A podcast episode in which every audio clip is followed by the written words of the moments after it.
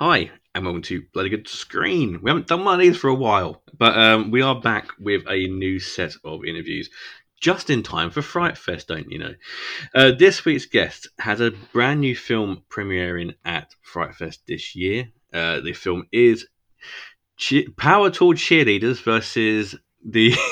Sorry, I'm going to say that again, actually. Oh, man, you're going to have to say it a lot of times. It's the law. You've got to always say the full title as well. I will not let you get away with abbreviations. So go for it. You will. Power Tool Cheerleaders versus the Boy Band of the Screeching Dead. Oh, the Screeching Dead. Yes, excellent. Well done. Thank you. There you go. He is an indie horror director and writer, and absolutely happy to have him on the podcast. Welcome to the podcast this week, Pat Higgins. Oh, thank you very much for having me, Mark. It's a delight to be here. Sitting on the hottest day of the year. There's nothing I like more than crouching over a microphone, drowning in my own sweat. It's a delight to be here. It's really good. Oh, I know the feeling. What we like to do here on Bloody Good Screen is force people from all over the world of media to pick 3 films they love, because I am a bastard. But what I like to ask, like I ask all of my guests, is how did you get into the horror genre? It's an interesting. I was a very nervy kid. I wasn't someone who immediately gravitated towards scary stuff. In fact, when I was 4, I went on local radio to complain that the poster for Scanners was too scary. I was genuinely flipped out by stuff. I was like too nervous to watch Scooby-Doo, all that sort of thing. And that kind of carried on all the way through my childhood. And it was really only when I saw Alien when I was about 13. And that was like the first proper horror movie that I saw, that I realised that all of my fears had been unnecessary, because the stuff that was on the screen wasn't as bad as the stuff that was in my brain. So I think I'd cowered. I'd been genuinely terrified that horror movies would be more than I could possibly take. And then as soon as I started watching them, I went, no, this is fine.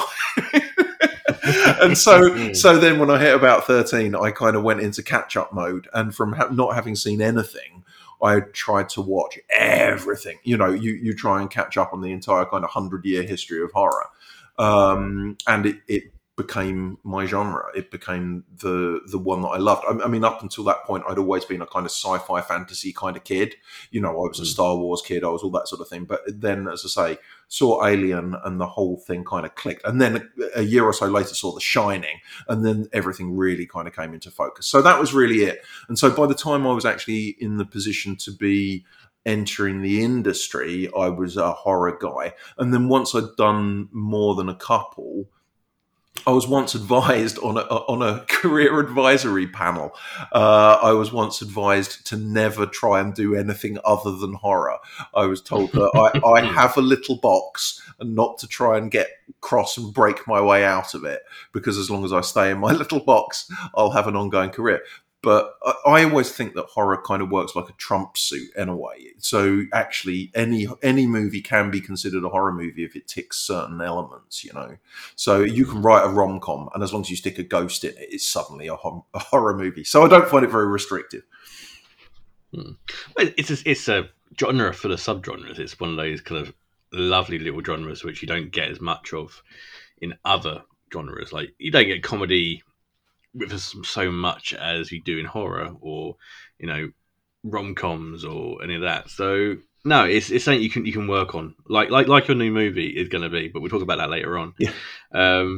So when did you kind of start out in your career? Because didn't you do a bit of kind of acting work before you did your first film, Trash House? I was doing stand-up before Trash House. I ran a comedy club for about 3 years, and so. I met an awful lot of comedians. So Trash House has actually got a bunch of comedians in it, because I knew comedians and I didn't know actors, because I'd come from a kind of stand-up background. And at that point, really, it was at the end of kind of independent films being shot on sort of 16mm, Super 16. And Trash House was one of the kind of first early no-budget digital British horror movies, and so there was such a lack of content. It meant that we were able to get a decent distribution deal for it, even though it really has what you might charitably call some technical flaws.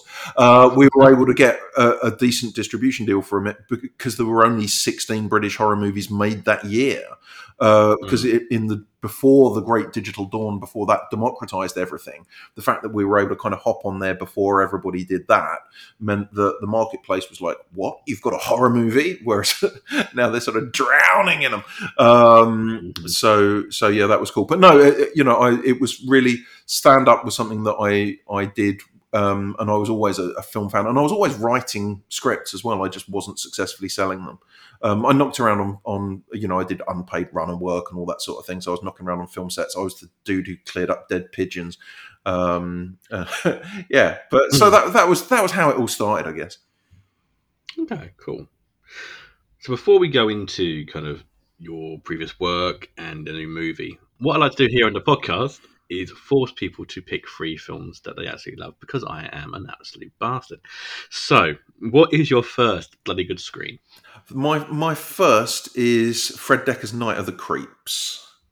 Classic movie. It is indeed a classic movie. It's one that it was a real turning point for me, as I say, because I think because I was kind of late to educating myself about horror, and it wasn't really until I was sort of 13 that I was then mopping up all these classics. And I think Night of the Creeps was one of the first movies that I came across, obviously in those pre-kind of internet days, where, I was reading books on horror. I picked up, books, stuff by Jonathan Ross' Incredibly Strange Film book, Kim Newman's work, all of that sort of thing.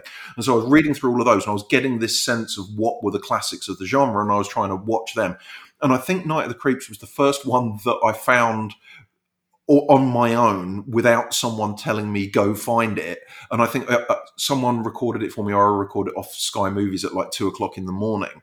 And I watched it, and I just thought, this is amazing. But it was one of the ones that I kind of came across without having been recommended it, and I think that made a huge difference. Actually, Bad Taste was another one like that, Peter Jackson's first. But Night of the Creeps just encapsulated for me a load of stuff that actually, if anybody ever sat down and watched everything I've ever written, they would see the influence of Night of the Creeps running through it like a stick of rock. A lot of the kind of imagery, a lot of the kind of tone has bled through into stuff that I've written or stuff that I've directed over the years, because I just loved it. There was something about the way, the playfulness of it, the fact that it does throw in a bit of sci-fi. It's got these really kind of sweet and anchored performances in the middle of it with all this kind of outrageous gore going on. There's actually, I think, a niceness to it. It cares about its characters, and even when it kills them, it regrets it. And a lot of that has really kind of informed my work. And let's face it, it's killer slugs from outer space disappearing down people's throats, and there's little rubbery, monstery things running around. I mean, it's just a fantastically good time. Tom Atkins is obviously the one that everybody kind of goes to in terms of his performance, which is just mega. But Jason Lively's a really appealing lead. You've got Jill Whitlow, who just kicks ass in it. It's really, really, really good fun. And if anybody out there hasn't checked out Night of the Creeps, please do, because it's awesome. Again, absolutely classic pick. And yeah, you can't go wrong with that one, really. Nothing else, like much else I can add to that. Awesome. So, Trash House came out. It got quite a good distributor. So distributor, he does like I Spit in Your Grave and Face the Fear and that kind of thing. You had to then go into, is it Killer Killer and Hellbride? Yeah, we because Trash House got, as I say, got fairly wide distribution, particularly over here, and it got a nice little note in Empire from Kim Newman and Kim Newman's Video Dungeon. The first time we'd kind of been in there, and he was quite nice about it, or at least nice about the ideas of it, although obviously noted the dodgy tech credits. Yeah, so off the back of Trash House, we were able to put together what should have been the budget for another movie, and we somehow stretched it out to do 2 back-to-back over the summer of 2006, which was Hellbride and Killer Killer. We brought them in under budget, to the tune of about $1,500. So we still had $1,500 sitting in the bank account. And we decided in our youthful naivety that we'd do another movie with the $1,500. So we did that, which was a fake documentary called The Devil's Music, because we figured, you know, if we go the fake documentary route, an awful lot of it's talking heads, you know, we can bring it in really, really, really cheap. And actually, that's still one of my favourite things we've ever shot. So those three movies, Killer Killer, Hellbride, and The Devil's Music, all kind of came in the same, sort of the same production block. They were all within a year. And it was Hellbride and Killer Killer were straight through back to back. So that was a busy summer. And then some months later, we went straight in with Devil's Music as well.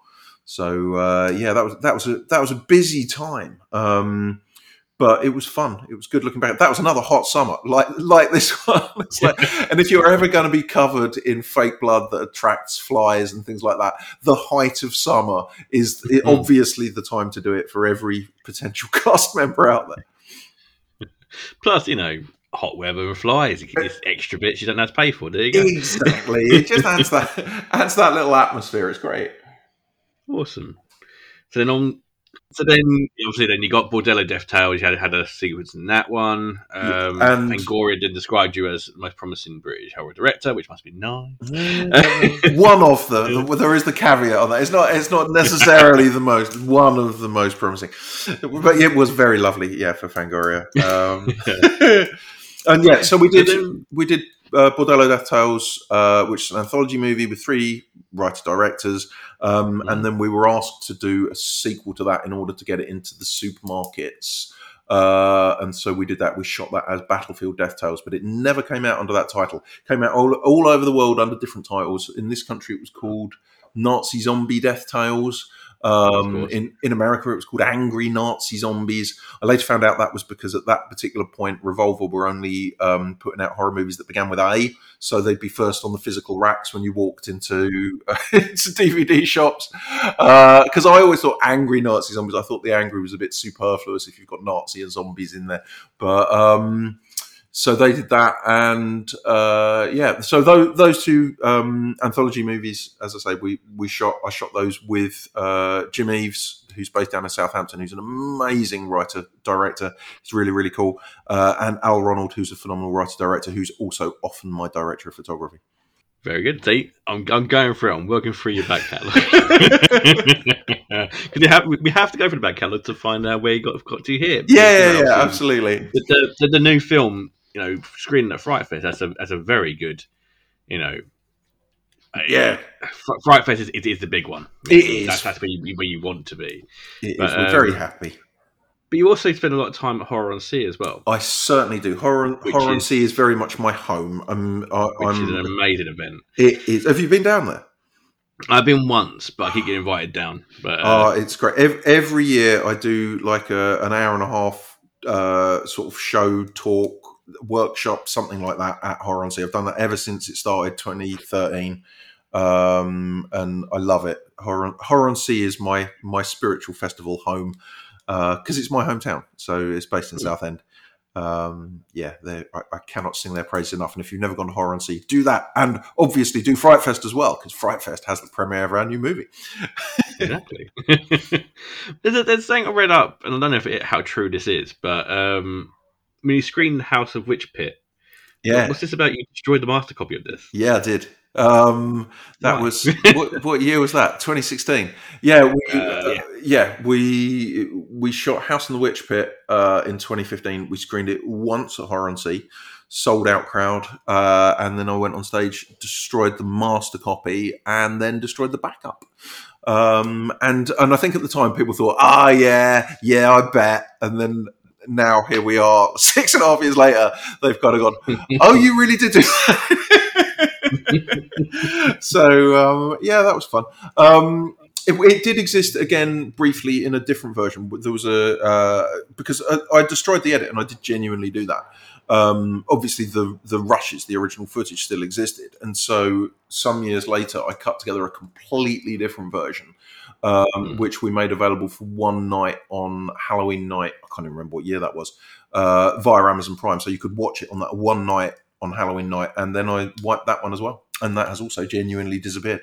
So yeah, that's been it for House on the Witch Pit. There's only been those two opportunities to watch it if people have been so inclined. Scarcity is the new rock and roll. In a world of infinite content, the only thing anybody cares about is the stuff they can't watch. Exactly, but they definitely can't watch it. You enjoyed it all. Yeah, exactly. That's what I mean. What's cooler than that? And it's also there is, you know, it's a little bit William Castle, I suppose. But it is that sort of thing where I kind of go, House on the Witch Pit was a very, very, very low budget movie, even by my standards. It was shot incredibly cheaply. It was a very, very difficult time period in terms of actually getting stuff done, and so it got because there was loads and loads of other stuff going on, but it had been a really long time since I'd had a film out, so we had a really unconventional shooting schedule. We put it together in a very, very strange way. It was a very unusual film, and then I really liked the idea that we could take this really unusual film and make it go away. That, you know, the fact that we were able to have a proper premiere for it and had a paying public audience, and then I would just destroy it, I thought was a kind of rock and roll thing to do. There will be one day, you see, I promised at the time that I was going to go and do some kind of final edit for it, and 5 years after the premiere, I can't even remember if I said this publicly or whether I just sort of had it in, whether it was just the voices in my head, I can't even remember. But there was an idea at the time that 5 years after it screened, I would lock it and release a final cut of it in some form or another. But that ran out last January, so January before this one. We shot a load of new material for it in 2019 that's never been seen by anybody. And so that's different to anything that was in the Horror on Sea version, anything that was different to the version that was available on Amazon. And I'm not entirely sure where it's going to go from there. It will one day surface, but I really like the fact that it's this tiny, tiny micro-budget movie, even by my standards, and everybody still asks me about it. Because you put so much hype on it now. Yeah, I know. Yeah, exactly. No one, it cannot live up to it now at all. So, and I think that's part of the final version of it, the idea, because there is a final version sitting on a hard drive that was meant to be the final version. We've got a sound mix for it, got it all graded and everything. And it's never left my hard drive because I keep looking at it and going, if this is actually going to be the final twist of the Rubik's Cube, if this is going to be the final shape this movie takes, I want it to be exactly as I want it. And having locked it, basically, I kind of took a step back and thought, I still don't think this is quite it. So one day we'll come back to it, and it will be available at some point. But as I say, the other versions of it are gone forever; they're dust. But the footage that was taken will turn into a version of House on the Witch Pit one day. A secondary director's cut in a way. Yeah. Oh, they're all director's cuts. They're just different movies. I mean, the one that was on Amazon for the night was another fake documentary, and the original, the Horror on Sea version, was a cinematic film. You know, so they are significantly different. It's not like I'm just sort of taking a scene out or something. But yeah, we'll see. Awesome. Cool. Well, now we've caught up. Through your iron bead. That was the best career summary I've ever gone through, because you missed out Strippers versus Werewolves entirely, which is... I just, you know, I was grateful. I think it's respectful, and thank you. Talking about strippers and werewolves, though, yes. So what we'll do before we get on to your brand new movie, which has got quite a lot of hype in the horror circles as well, so we'll talk about this when it gets to that. Let's find out what your second bloody good screen is. My second bloody good screen is Little Shop of Horrors, the 1986 version, because... Partly because, I mean, as we'll get to in a bit, my new film is a musical, and so I kind of felt I needed to throw a musical into the mix here. And I got really preoccupied with Little Shop of Horrors, specifically actually the work print, which is, it's one of these movies, people are usually aware of it now. I think it was one of these things that used to be one of these kind of shock horror trivia things that, as originally shot, the plants take over the world, everybody dies. That's the ending of Little Shop of Horrors 86 as it was originally shot. When it was test screened, Orange County absolutely detested this ending, hated it to the skies, despite having loved the movie before that. Warner Brothers panicked, reshot the ending with a happy ending. And that was the theatrical version that we got. Then there's a director's cut that came out a few years back. And the director's cut is basically the theatrical cut with the original Everybody Dies ending, except it's an extended version. It's a really long version of the Everybody Dies ending. And so my preoccupation with Little Shop of Horrors, which I love it in all versions, don't get me wrong. I've got a lot of love for the theatrical. I like a good happy ending, me. I'm ridiculously soft when it comes to stuff like that. As actually, the number of times in my movies you can almost see me hesitate with the knife, not kill off a character because I just like them too much. I make no bones about that. I'm soft when it comes to that sort of stuff. So Little Shop of Horrors, I'm perfectly happy with the ending where everybody lives. The director's cut, I've got a little bit of a problem with, because I think the extended ending of the plants eating the world goes on too long, because they basically used every sort of scrap of footage that you can possibly find for it, and so it goes on longer than the song does. You get these kind of extended instrumental breakdowns with some fantastic visual effects work to it, but it kind of kills the pace of it to me. And it was only some years later that someone leaked onto Vimeo various sequences from the work print, which I don't know if you've ever come across. They're still floating around on YouTube and on Vimeo, but they're fascinating, because if you look at the work print, which was the one that screened, this was the one that the audience didn't like. And there's all of these moments through it that are nastier than what was in the theatrical, and because the so-called director's cut is actually just the theatrical with the grim ending on it, it feels like too much of a tonal gear change to me. It feels like it goes from this happy movie to this bleak as ending, whereas if you check out the work print stuff, you've got things like Rick Moranis feeding Steve Martin's severed head to the plant. You've got blood splashing all over the little baby bird version of Audrey 2. And I think that if you look at it in that context, it can only be leading to the Everybody Dies ending, and the Everybody Dies ending on the work print is much shorter than the one that's on the director's cut, and it plays like this wham bam kind of blast of giddy monster madness. And so, to me, the work print version, which is how the film was originally meant to be, which has still never really been released, is just a perfect mix of all the best elements of both of them. Because you don't get this abrupt tonal gear change, because obviously the theatrical is actually built to have a happy ending on it. And when you whack the director's cut on it, it doesn't quite work. But yeah, if you... anybody who's never really come across Little Shop of Horrors, me talking about the minutiae of the difference between three different cuts is probably not the best way of selling it. But that's one of the reasons why it's continued to preoccupy me, because it fascinates me where the soul of a movie lies. And I think if you look at those three versions of Little Shop of Horrors, you can pin down somewhere in there, this is what this film is. And beyond that, it's incredible. It's funny. The songs are fantastic. The special effects work is just through the roof. It's career best performances from everybody concerned. It's a joy. It is Rick Moranis's best film. It is. Yeah, no, I'll second that. But he was born for it. He was just born to be Seymour.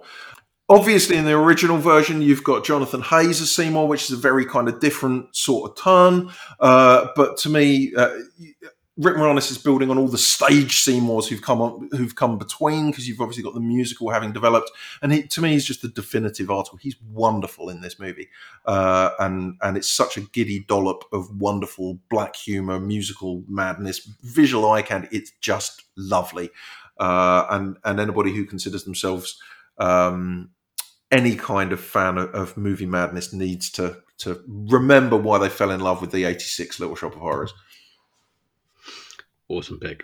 Absolutely awesome pick. You can't go wrong with Little Shop of Horrors. It's a classic. Rick Moranis's best movie. It's some of the best songs as well. So, no, great pick. Absolutely awesome. So, let's go on to your brand new movie, which is, again, being premiered over at Fright Fest this August. Are you going to try and get out saying the title again? Yeah, of course. Power Tool Cheerleaders versus the Boy Band of the Screeching Dead. That's the one. That's very, very good. Well, there we go. So why horror musical? Why did you go for the musical route? I first lobbied for a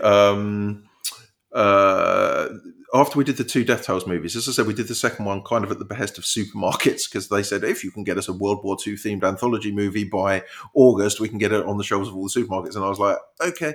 So we did that one really kind of really quick, really very, very low budget, really on the fly in order to take advantage of a retail window.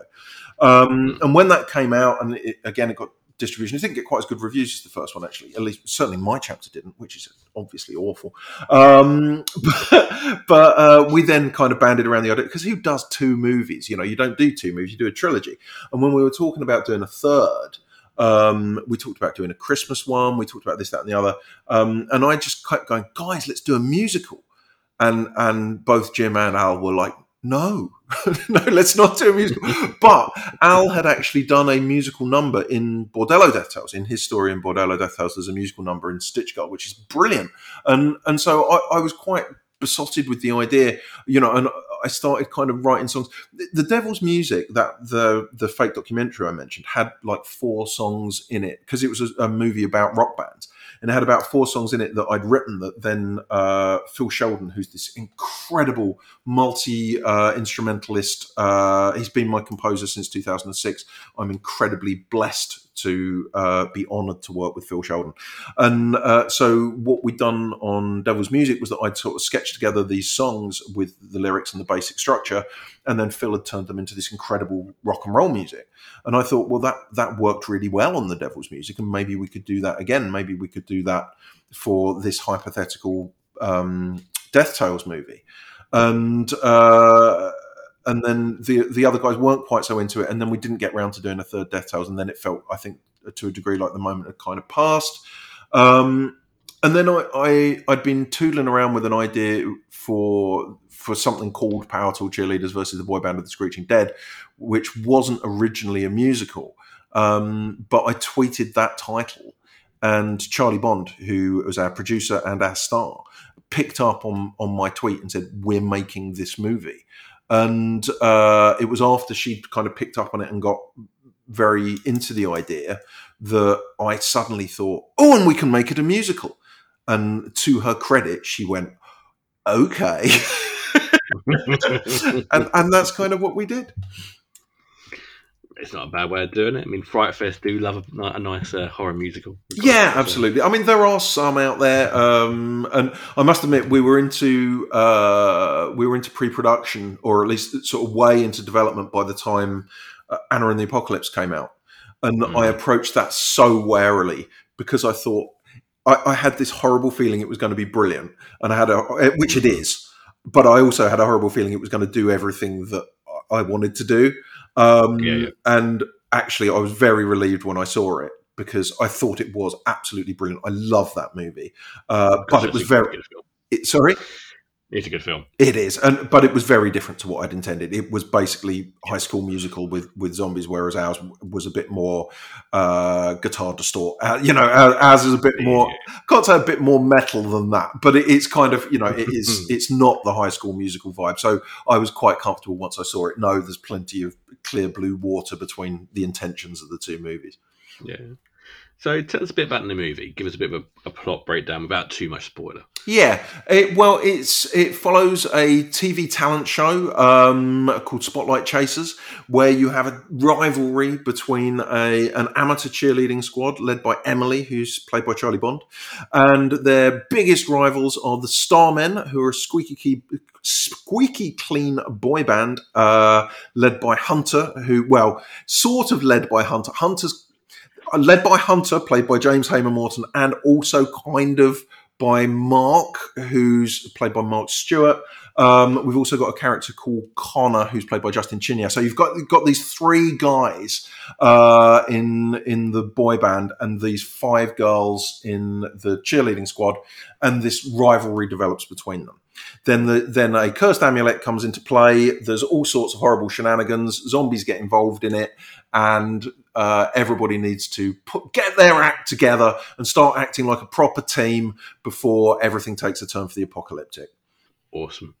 And as I say, we've got 12 songs along the way with heart-rending ballads like I'm Just a Guy Dying on the Floor, and yeah, intros to death scenes. Actually, intros to death scenes is probably my favourite song in the movie. I'm proud of that one. But yeah, and that's it. I've heard a little bit of that, and it's quite fun. Oh, cool! Yeah. We put that out during the Kickstarter campaign. Actually, we put out a version with where I said about Phil Sheldon. We put it out with Phil's original vocals on it. So obviously, that's now got all our cast vocals on it, and I think it's in a different key nowadays. But yeah, that was our first teaser that we kind of put out there to hopefully reassure people that yeah, we could make a musical. See, it can be done. Exactly. I've got to admit, it's one of the ones that I've kind of seen on the list, and I thought, I love the title. I need to watch this film. So that's why I want to get you on here to kind of, you know, give it more, you know, light on it as well. So no, it does sound absolutely amazing, and you got quite a good cast of up and comers there as well. So yeah, absolutely. Hopefully the Fright Fest audience will love it. I really hope so. I'm so grateful to the whole team that we had. I mean, it started off with myself and Charlie Bond and James Hamer-Morton, and it was really the three of us initially. We were then lucky enough to bring on Al Ronald, who, as I say, is my kind of regular collaborator as director of photography, who's done a phenomenal job on the movie. We have Phil Sheldon, as I say, so we've been so lucky. And then we brought on all this wonderful cast, and we've got, it was such a great team. I'm so honoured to have worked with the whole lot of them. I'm really proud of the movie, and I think people are going to like it. So if people obviously don't have their pass and they want to come and see just that one movie, when are your showings for this? It's August 29th, which is the Monday. It's at 6:30, which is just after Mark Kermode, I believe. So yeah, it's on Discovery Screen 2, I think. And I think the tickets go on sale. I don't know when this podcast's going up. Tickets go on sale this Saturday. I'll get it out quick. Fantastic. This Saturday, I think the single tickets go on sale for it. So when's that? Saturday, 23rd. Yep. Awesome. Again, before we let you go, we need to find out your third pick. So what is your third good read? My third one is Gremlins. I've realised actually after, you know, considering I'm a horror guy coming on a horror podcast, and out of my choices, one of them's a PG and one of them's a 12, which does make me sound slightly more soft-hearted. However, bloody classics you can't go wrong with. Thank you. Gremlins was again one of those life redefiners, kind of, you know, where I said that Night of the Creeps was one of those horror movies that I found myself. But Gremlins, when it first came out of the cinema, it was given the 15 after it was initially given a 15 at the cinema. It's now down to a 12. But it was given the 15 after they'd already got all the toys in the shop. They'd already got all the stickers out. They'd got all this sort of thing. And so as a kid, I'd been looking forward to this. Oh, wow, there's this new movie coming out, and here's the dolls and here's the whatever. And then suddenly I couldn't see it. And so I was obsessed with it from the point it was released at the cinema, which was, I believe, 7th of December, 84. Around about there, I had to wait nearly a year for it to actually get released on VHS, at which point, obviously, my parents would have to go, even though you're not 15, we will let you watch this one because you haven't spoken about anything else all year. And by the time it came out, I think I'd seen elements of very nearly every shot in the movie. The only shot in the movie I can remember surprising me was the shot of Stripe sinking down in the swimming pool, of him underwater holding his nose. And I thought, I haven't seen a still of that. But everything, every single thing I could get my hands on to do with Gremlins. And, you know, I've read the novelization and the children's version of the novelization and collected every sticker, every whatever. I was obsessed with the thing. And as a result, once it came out on VHS, I used to rent it every week. I would get my pocket money. I would take my pocket money. I would go down and rent Gremlins, and that was the thing. Until my parents bought me an ex-rental of it, which, again, it's really hard for people, I think, sometimes to get to understand the way that video culture works. You didn't buy movies. And movies, you know, that would be out in the shops that you would rent, but you didn't buy ex-rentals of them. And my parents, it was 6 months after it came out, on VHS. My parents paid £55 for an ex-rental Gremlins, and that would have been in 1986. So I don't know what the equivalent of £55 in 1986 is now. But it's a lot. So as a result, I've seen Gremlins, I think, 93 times. So I've seen it more than any other movie, including probably every movie I've ever made. It is a classic. I mean, come on, you can't beat Gremlins, can you? And it was a lot darker. I mean, obviously, number two is quite light-hearted. Yeah. That was obviously more a family film. You got Hulk Hogan in it, for God's sake. But, you know, at least this one is much darker. It's the same with, like, Critters. It's very similar kind of age group that they're kind of aiming for. Yeah. But you're going to get very cute little toys of Gizmo, and you're going to want to sell them. But, no, I mean, it's one of the... It's a Christmas movie. I'll fight that to death. But it's a horror Christmas movie. You can't go wrong with it. It is, absolutely. It's got that mix of sweetness and crunch to it, kind of the same as Night of the Creeps, where it does feel invested in its central romance, but it's also quite happy to catapult old ladies out of windows. You know, it's got that mixture of sweet and sour, of light and dark. It's got some wonderfully splattery, puppety special effects. I mean, hopefully anybody listening to the podcast will have already seen Gremlins. What I'm really trying to persuade them is that tonight they need to watch it again, and they need to keep watching it until they fall asleep, and then they put the thing on circle. So when they wake up, they go, oh, I've missed a bit of Gremlins. Then they can just sign themselves off work for the week, you know, maybe phone in sick, and try and catch me up, because I'm on 93. And if other people can beat that, that's how they win my respect. If they can beat that, you're going to give them a copy of your book, your move for free? Yeah. They will win my undying respect. If you've seen Gremlins over 93 times, hit me up on Twitter, a Pat Higgins Film on Twitter. So yeah, let me know if you've seen Gremlins over 93 times, and I will then have to catch up with them. So if someone goes, oh, I've seen it 97 times, I'll have to stay up all night watching it another 4 times, and I can live with that, because that's living my best life. That's going to be a constant battle now. You know this, don't you? Oh yeah. Right. Awesome. So, Power Tool Cheerleaders versus the Boy Band of the Screeching Dead will be at Fright Fest August 29th. If you have your passes, go and get your tickets at the script there. Go and get your tickets at Discovery Screen now.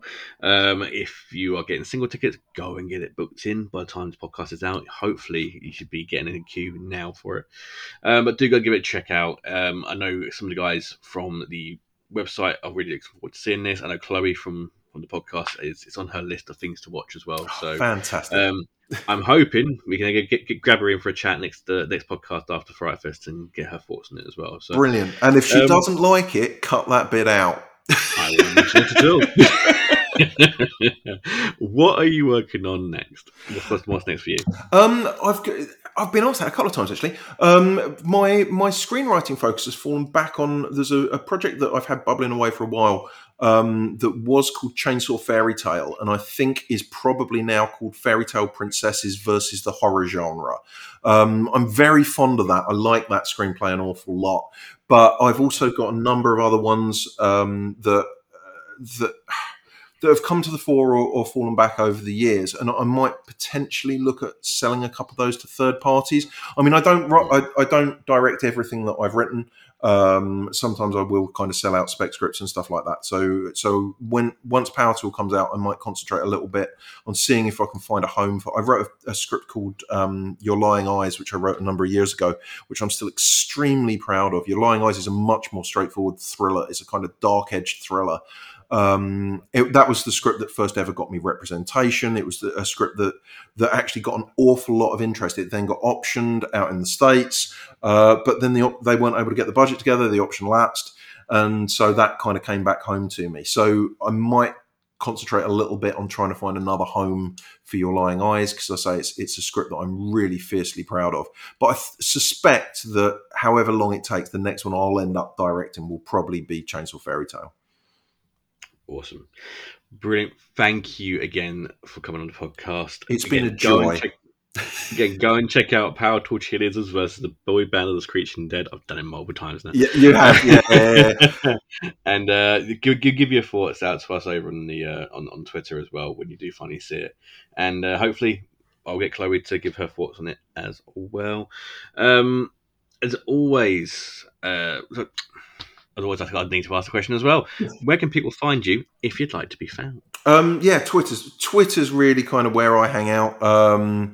So it's at Pat Higgins Film on Twitter is probably the easiest way. I'm on, most other platforms as well, but a lot of them I don't bother with. It's one of those things, Twitter, every day you do log into it, and then once in a while you go, oh, I'd forgotten about Instagram, and you go onto Instagram. Yeah. It's like I've got messages going back like 8 months or whatever since I last logged in, and then you just feel awful about it. So, yeah, if you actually want any kind of response, just drop me a line on Twitter. Don't Instagram it. No. There is an account, but it's very inert. Awesome. Again, thank you to Pat for coming on the podcast today. As always, a shout out to our sponsor, Abominable Book Club. They're the UK's best horror and thriller book box service. They've been sponsoring us for God knows how long over at Bloody Good Reads and at both Snakebite Horror and Bloody Good Screen as well. They bring you the wonders of a haunted bookshop right to your door every month. You've got the Full Cuts box, which is a brand new book, a possibly haunted second-hand book, and either another brand new book or a copy of Black Static or Ghastly magazine. You also get snacks, drinks, pins, anything kind of horror related that they can get into that box, and they've done some amazing stuff in there. Or if you just want the books, which is fine, books are awesome, we love books here at Bloody Good Screen, just go for the bare bones box as well. Use the code Bloody Good Reads at checkout to get 10% off your first box as well. You can also catch me over at Twitter at Bloody_Screen. You can catch us over on Instagram at Bloody Good Reads, and you can catch us over on Facebook at the Bloody Good Reads Book Club, where we've got a few authors and other people on there as well, just sharing their recommendations. And you can also catch us normally once a month over on this stream with film podcasts as well. We're a bit behind. It's really hard to get multiple records in when you're doing a book podcast. But we have got some more episodes coming up for that as well. We have got the brand new Nicolas Cage movie where he is becoming Nicolas Cage in his ultimate forms. And also be talking about Slacks as well. He can't be a film about killer trousers. As always, I have been your host, Mike Goddard, and I'll see you next time.